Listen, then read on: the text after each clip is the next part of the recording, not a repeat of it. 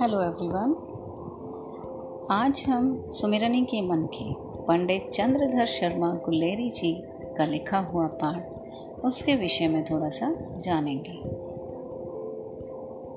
आप सबने पाठ तो ज़रूर पढ़ा होगा। पाठ में तीन कहानियाँ ली गई हैं। पहली है बालक बच गया, दूसरी घड़ी के पुर्जे और तीसरी ढेले चुन लो।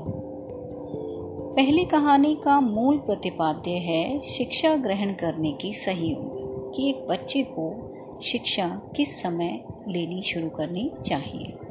देखो, शिक्षा का यहाँ अर्थ है विधिवत शिक्षा, मतलब विद्यालय जाकर जो बच्चा शिक्षा ग्रहण करता है उसकी उम्र की यहाँ बात की गई है। लेखक मानता है कि हमें व्यक्ति के मानस के यानी मस्तिष्क के विकास के लिए शिक्षा को प्रस्तुत करना चाहिए, शिक्षा के लिए मनुष्य को नहीं। और हमारी वर्तमान शिक्षा प्रणाली भी यही कहती है कि शिक्षा बच्चे के लिए है, बच्चा शिक्षा के लिए नहीं है। यानी कि किसी भी प्रकार से बच्चे को दबाव में ना रखा जाए। हमारा लक्ष्य है मनुष्य और मनुष्यता को बचाए रखना। जब मनुष्य बचा रहेगा तो समय आने पर उसे शिक्षित भी किया जा सकेगा। लेखक ने अपने समय की शिक्षा प्रणाली और शिक्षकों की मानसिकता को प्रकट करने के लिए अपने जीवन के अनुभवों को हमारे सामने अत्यंत व्यवहारिक रूप से रखा है।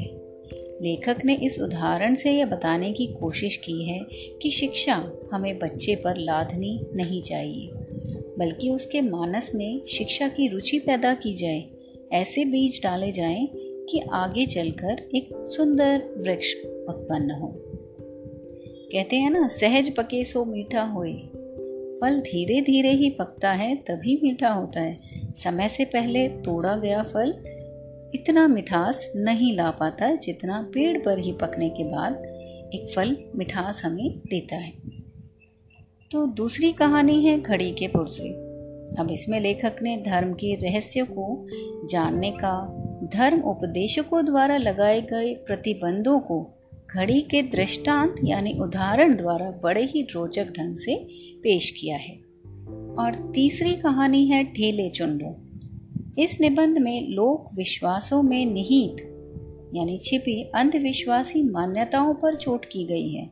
लेखक ने जीवन में बड़े फैसले अंधविश्वासों के वशीभूत होकर लेने के लिए कहा है कि कई बार मनुष्य जीवन में ऐसे ऐसे फैसले ले लेता है जो पूरी तरह से अंधविश्वास के कारण लिए गए हैं। वास्तव में वास्तविक जीवन से उसका कोई लेना देना नहीं है। उम्मीद करती हूँ कि आपको इन तीनों ही कहानियों का जो सार है या मूल भाव है वो ज़रूर समझ आया होगा।